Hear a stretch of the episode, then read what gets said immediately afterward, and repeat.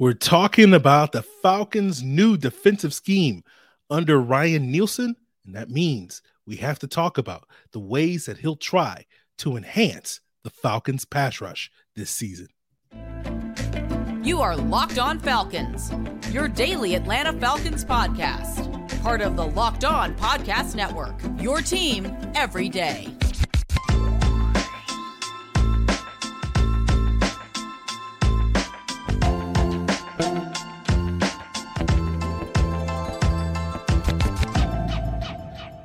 So, guys, you know me. I'm Aaron Freeman, aka Mr. Drew, aka Sirius Black, and the very humble host of this illustrious Locked On Falcons podcast, your daily Atlanta Falcons podcast, part of Locked On Sports Atlanta, your team every day.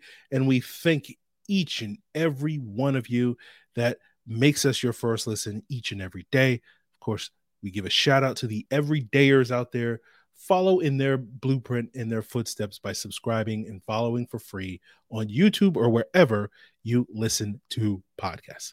So, today's episode is piggybacking on yesterday's topic where we discussed how coverage was more indicative of defensive schemes in today's NFL than necessarily what your fronts are, i.e., meaning that, you know, how much cover 2 you run versus cover 3 matters a little bit more than you know, are you a 4 3 versus a 3 4?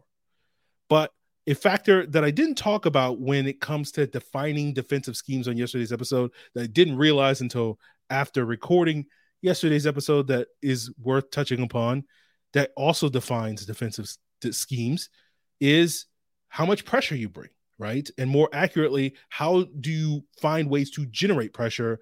You know are you relying on four down linemen are you bringing lots of blitzes and more importantly on today's episode simulated pressures right and the way that we'll set up this conversation when we talk about Ryan Nielsen, the new Falcons defensive coordinator scheme, and some of the ways that he may uh, ch- make changes to what the Falcons have done in the past, I think we have to revisit the castle siege analogy that I've often used to illustrate, you know, how offense and defense works in the NFL. And usually this analogy is meant by me to basically illustrate why defensive play calling and defensive scheme is not as meaningful as the quote unquote personnel and or execution on defense is.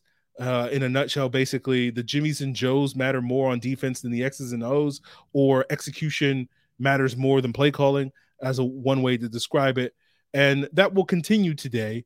Um, but you know, that analogy basically boils down to you got to think of offense and defense as, you know, a castle under siege, right? The offense are the people attacking, the defense are the people defending, right?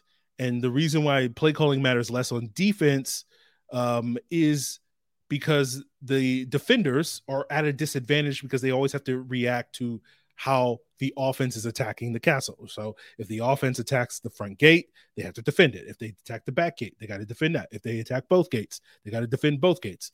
If the offense is using siege towers and siege weapons like catapults and trebuchets, if they're trying to use ladders to go over the walls, or they're maybe digging tunnels to go under the walls or through the walls by collapsing them with those siege weapons, the defense has to be prepared to defend all of those things right? And so essentially, execution boils down to the physical act of repelling, regardless of how the offense attacks it, rather than some grand overall all encompassing winning strategy, which would be play calling in this instance. And that's why defense is going to always be at a disadvantage to offense. However, students of history also know that there is probably one instance in this analogy, and using a castle siege as our metaphor analogy, whatever you want to call it, uh, where the defense can kind of go on the offense. And that, when it comes to football, is when we talk about pressure or more accurately blitzing, right? And that is the equivalent in this castle analogy of sort of having the defenders sally out, as they say, on their horses or whatever, and, and go on this epic cavalry charge to charge the enemy at night or whatever when they're sleeping to de- destroy some of those siege equipment or some of those siege weapons or to whittle down their numbers or whatever. And that's kind of the equivalent in football for a defensive coordinator kind of taking the initiative by dialing up pressure because offenses have to react to that type of pressure, to that blitz, right? That, you know, oftentimes that results in offenses needing to get the ball out quicker and, and having sort of predetermined hot reads and whatnot. And so, therefore, the defense can kind of dictate in those instances what the offense is trying to do. The problem with this, of course, for defense is you can't play that style. You can't do that all, all the time, right? You have to pick and choose your spots, right? Because it's kind of the notion of, you know, particularly when it comes to the blitz, you kind of live by the sword, die by the sword, and it still works with this analogy, right? Where if the attackers or the offense, uh, in this case, see, sees it coming, sees the blitz coming, sees this pressure coming, they can be prepared for it right, and destroy you, right? It's the equivalent of if you're going to do a cavalry charge, you know, just set down some caltrops and boom, your your charge goes for nothing, or we'll set up some pikes or or something like that. Again, so those of you that are students of history uh, can think of some examples, but you know, I, I think understanding that now we'll get into the conversation of sort of how Ryan Nielsen is going to utilize these in comparison specifically to Pees, right? And we'll discuss the ways that Ryan Nielsen will try to go on the offensive in terms of bringing that pressure, and that's going to get us into a conversation that we had, I think, exactly a year ago. I think we did the the June twelfth episode of last year,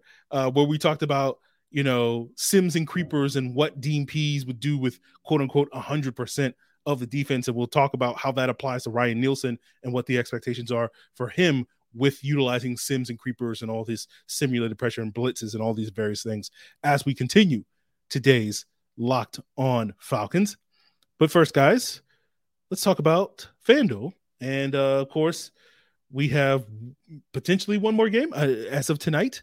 Uh, one, you know, game five of the NBA Finals, and it's the perfect time to make a fast break to FanDuel, where you can get a no sweat first bet if you're a new customer of up to $2,500. That means you get 20 up to $2,500 back in bonus bets, even if your first bet doesn't win. And you can use that to bet on game five. You can use that to bet on, I think, this week's or next week's uh, NBA draft. I, I forget which weeks, you know, all these June weeks blur together. You can use it to bet on the NFL season. Uh, or you know the Falcons winning the NFC South, Bijan Robinson still the odds-on favorite to be the offensive rookie of the year, or you can bet on baseball, tennis, golf, whatever you want. FanDuel is the great place to go because it's America's number one sports book. So visit fanduel.com slash locked on and you'll get your no sweat first bet up to $2,500. That's fanduel.com slash locked on. FanDuel, an official sports betting partner of the NBA. So uh, before we talk about Ryan Nielsen, we'll we'll go back to an episode of the Athletic Football Show featuring Nate Tice and Robert Mays that I listened to last month that they talked about some of the things that Nielsen will do in in differently than Dean. And in that episode, and I wasn't able to confirm this because I don't have access to TruMedia or who, wherever they got this information from, but um, you know, on that episode they talked about how the Falcons over the last two years have done were second in the NFL, only behind I think the Broncos was the team that they mentioned, in terms of simulated pressures, right? And the Saints during that time, where Ryan Nielsen was, of course, was the D line coach, uh, and Dennis Allen was the play, the defensive play caller, uh, were in the top ten in simulated pressures. And the other thing that they pointed out in that episode, which goes back to something we talked about on yesterday's episode, the Saints were fourth highest man coverage rate on early down, so first and second down in 2022, while the Falcons were 21st in that metric. So again, the expectation is that we will see the Falcons dial up their man coverage, like we talked about on yesterday's episode, um, even though the Saints and Falcons third down man coverage rates were roughly similar, which I imagine, generally speaking, in the league, most teams are kind of hovering in the same ballpark when it comes to third down man coverage rates. But, um, you know, the whole simulated pressures thing brings us to creepers and sims. And again, as I said earlier, we talked about this pretty much exactly a year ago when we were talking about Pees installing 100% of the defense in 2022. And we talked about this earlier this offseason. I think when we talked about Kaden Elliss potentially getting 10 sacks, we'll revisit that topic on today's episode. But we'll use the uh, definition put out there by Ted Nguyen of The Athletic in 2021 in an article he wrote all about this. And he basically summarized it as Sims and Creepers are both four man rushes that bring that involve bringing one or two second or third level defenders while dropping one or two first level defenders. So, an example would be blitzing inside linebacker while dropping a defensive lineman. And then he added context from Chris Vassar, who said some people separate them as creepers or zones, and Sims are man creepers. We're not showing pressure. Sims, we are showing pressure. So, um, you know, for those of you that that all sounded like gobbledygook to you, uh, basically, you know, we'll, we'll use my definition. I'll take those definitions and explain. It. Creepers are when you're in zone coverage, you bring four man and those second and third level defenders. Those are linebackers and defensive backs. So you're you're bringing the classic example of that is a nickel cornerback blitz, right? Where you bring that nickel corner, you drop the edge rusher to cover the flat, right? The sims are usually what will happen is you will show pressure by sh- putting the linebackers in the A gap. So you'll have six or more players on the line of scrimmage, and the offense is confused on who's coming, right? And you'll bring four of those guys, which will include a linebacker, possibly a corner, sometimes a safety.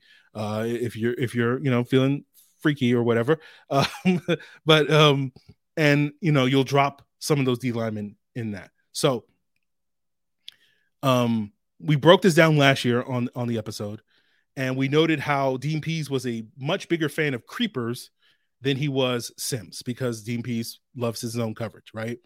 And you know that was evidenced by the fact that the Falcons um, in 2022 dialed back their man coverage. And I went back and uh, went through all my notes because uh, I charted defense last year, and by my count, the Falcons only ran 15 Sims the entire season, uh, which are those four man pressure concepts when they were in man coverage and eight of those 15 came against Tom Brady in the two games against Tom Brady. Uh, on the other hand, the Falcons ran 65 creepers, uh, with a large percentage of those coming against Tom Brady, Joe Burrow, and Justin Herbert, the, the best quarterbacks on their schedule last year.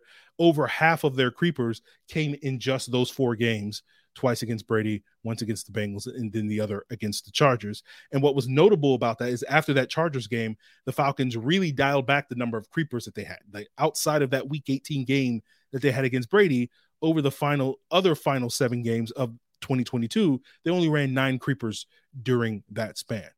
And so the expectation I have when it comes to Ryan Nielsen and the change that he'll have because of the expectation that we'll see a significant higher rate of man coverage for this team.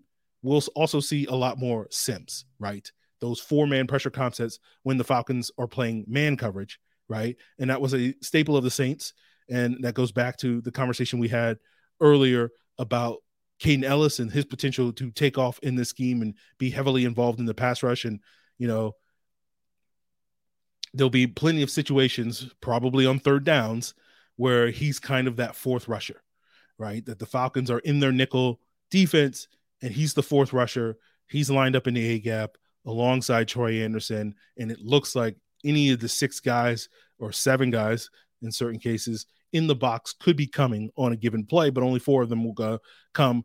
You know, K. Nelson might be one of those. Grady Jarrett will probably certainly be the other more often than not. And then it's just a question of who the other two guys are going to be and that will be sometimes that will be Arnold Ebiketie, sometimes that will be D- David Onyemata, sometimes that will be Calais Campbell, sometimes that will be other players, right? As ways to sort of mix things up and disguise things. Um, and I think we'll see quite a bit of that this upcoming season um, from Ryan Nielsen as a probably the biggest change when it comes. sorry, when it comes to what Ryan Nielsen's going to do versus what Dean Pees is going to do, and that's not going to be every third down, every single game, every single week, or whatever. Um, but it's probably going to be something that you know, depending on the matchup, you know, probably similar to how we saw last year with Dean Pees, heavily dependent on who the quarterback the Falcons are facing in the given week. Like the better quarterbacks, they're going to try to mix things up, right? Because you don't want to necessarily blitz a ton because that's one of the things that the high level quarterbacks they will see it coming and they will, you know, as they say, live by the sword and especially make you die by the sword in that instance. So when we face, say, an Aaron Rodgers this upcoming season, that's going to be a concern. But you don't want to necessarily blitz. And, and when we're saying blitz on today's episode, we're talking about bringing five or more guys. Right. So you don't want to blitz those guys a ton, but you also don't want to necessarily just sit back and just rush with your vanilla four man rushers. You want to change things up. You don't want to be static in terms of what you're doing. Um, up front and on the back end to try to at least slow those guys down. And so those are going to be instances like we saw last year with Brady versus Burrow versus Herbert, where the Falcons may bring more simulated pressures. And again, some weeks that might be five times, some weeks that may be a dozen or more times, right? It will just kind of depend on the matchup. So this will be certainly an element of Ryan Nielsen's uh, playbook that will be slightly different from Dean Pees because Dean Pees did preferred that zone coverage and preferred bringing that pressure in those situations. And it'll be interesting to see sort of exactly where Ryan Nielsen, how, how much of this, how big a part of his defense is this going to be? You know, does he have the personnel in his eyes to, you know, spam this uh, to the degree that he could, or, or does he dial back? Again, those are going to be unknowns at this point in time, but we'll wrap up today's episode talking more about what the expectations for the Falcons pass rush is going to be um, now that we have a, a, little bit of a better understanding of some of the things that Ryan Nielsen's going to do, but also talk about why simulated pressures and scheme, you know, you know, and, and why defensive success, despite those things, uh, still kind of boils down to execution. And we'll get into that as we continue today's episode. But once again, I want to give a shout out to my everydayers that tune in each and every day. And for tomorrow's episode, uh, we're reaching the point in time, if I'm being completely honest, where I don't really have plans for episodes. Uh, you know, I got uh, DeMarcco Hellams and the Jovaughn Gwyn breakdown to do at some point later this month. We'll probably pivot towards training camp and positional previews and whatnot. But that's maybe the end of June, you know. So we got time. So if you guys have questions that you want to have answered uh, on the podcast, or maybe you've had some questions that I missed over the last month or two, as I've been focused on, you know, Bijan Robinson things or whatever, uh, please submit those, resubmit those if you need uh, to have those questions answered via Twitter or Facebook at Locked On Falcons, via email at lockedonfalcons at mail.com. Of course, you can leave a comment here on the Locked On Falcons YouTube channel, or you can hit me up in the Discord of Locked On Falcons, the link in the description below. So, when we're talking about pass rush and pressure, and we talk about these simulated pressures, right? We talk about the blitzing and whatnot, you know, these five and six man pressures that uh, typically are what we see when people talk about blitzing in the NFL. Um, although, you know, I do consider the simulated pressures and the crims creepers and crims crims and seepers, sims and creepers as as as a element of blitzing. Although you know, I, I, think most people tend to define blitzing as bringing five or more guys. But you know, despite all of this thing, we're probably going to be relying mostly on the four guys up front to do the bulk of the heavy lifting when it comes to generating pressure. And our four man pass rush, which you know we'll label as Grady and the boys, uh, Dirty Mike and the boys. Sorry, that popped in my head. Uh, uh, Dirty Grady and the boys. Um, you know, the question is going to be can they get reliable pressure this year? And if they can, then the Falcons will have to rely a lot less on having to dial up these other ways to try to, you know, attack quarterbacks with the sims, the creepers, and the outright blitzes. And if those guys can't get pressure, uh, then the Falcons are going to have to rely heavily on, on, their on the ways to manufacture pressure in the ways that we're talking about in today's episode, and that also has its problems because a lot of that is particularly when you're bringing you know extra rushers relies heavily on your, you guys on the back end to hold up right? You know again this goes back to the live by the sword die by the sword thing is like you the generally speaking the downfall of the blitz is you opens yourself up to big plays right? Um so if you have you know if the offense knows it's coming and you have a weaker defensive back in coverage that's isolated one-on-one now in these situations you may get burned. Again, you live by the sword, die by the sword. So I think, you know, my expectation for the Falcons pass rush this year is that they will do an adequate job of getting pressure with four guys, um, whether that be traditionally or with simulated pressures. Um, you know, I'm expecting somewhere between 35 and 45 sacks this year. You know, I'm hoping that number gets to 40 plus, right? I'm pretty confident it will get to at least 35, you know, 34, I guess. I don't know. Um, you know, and roughly league average the last couple of years has been between that 38 to 40 sack range. And uh, that's an accomplishment if the Falcons can hit that because you guys know, and I know, and everybody that's rooted for the Falcons for any amount of time knows that they have rarely featured a league average pass rush over the last couple of years, uh, over the last couple of decades, right? 2017 was the only year since 2008 that the Falcons had more sacks in a given season than what the league average was in that given season. So it was 2008, Matt Ryan's rookie year, 2017. And now, you know, so one time in the last 15 or so years, twice, technically, I guess, in the last 16 seasons. Um, So when we talk about sims and creepers and blitzes, you know, they're not going to suddenly be the thing that magically gets the Falcons all the pressure in the world. As I said, right? We ran a bunch of simulated pressures according to Nate Tice and Robert Mays last year, right? The last two years, right? But we didn't get a ton of pressure that way. And, and you know, that was something that we discussed quite a bit on the podcast um, where it was like, yeah, they're, they're, running stuff, they're trying stuff, but they just don't really have the guys that are getting home when they run that stuff. And, and I think that's oh to not necessarily having great guys up front, as well as not having guys great on the back end. And the hope is that with the improvements that the Falcons have made in both of those areas, up front and on the back end, that those times when we dial those things up will be more effective this year than they have been the last couple of years. Now, um, as I say, Sims, creepers, blitzes, all this stuff is really more supplemental to what you do defensively. Although, you know, that's not something that you can really live on in the NFL. Although Wink Martindale, defensive coordinator of the New York Giants, Vance Joseph, defensive coordinator of Denver Broncos, and, and Brian Flores, defensive coordinator of the Minnesota Vikings, would probably disagree with me on that because historically their defenses have kind of been very, very reliant on on bringing lots and lots of pressure all the time. Um, and when you think about schemes that are kind of defined by the fact that they like to dial up blitzes and simulated pressures quite a bit, um, those three DCs come to mind, as well as, you know, Steve Wilks, now with the San Francisco 49ers, that are kind of defined by their tendency to blitz it. That's kind of the, the thing that stands out about there when you say the Steve Wilks scheme, you know, it's a lot of zone blitzes and, and whatnot. So um, I don't think that's going to be the case here with Ryan Nielsen. I don't think we're going to be defined by our ability to dial up these simulated pressures and blitzes and whatnot.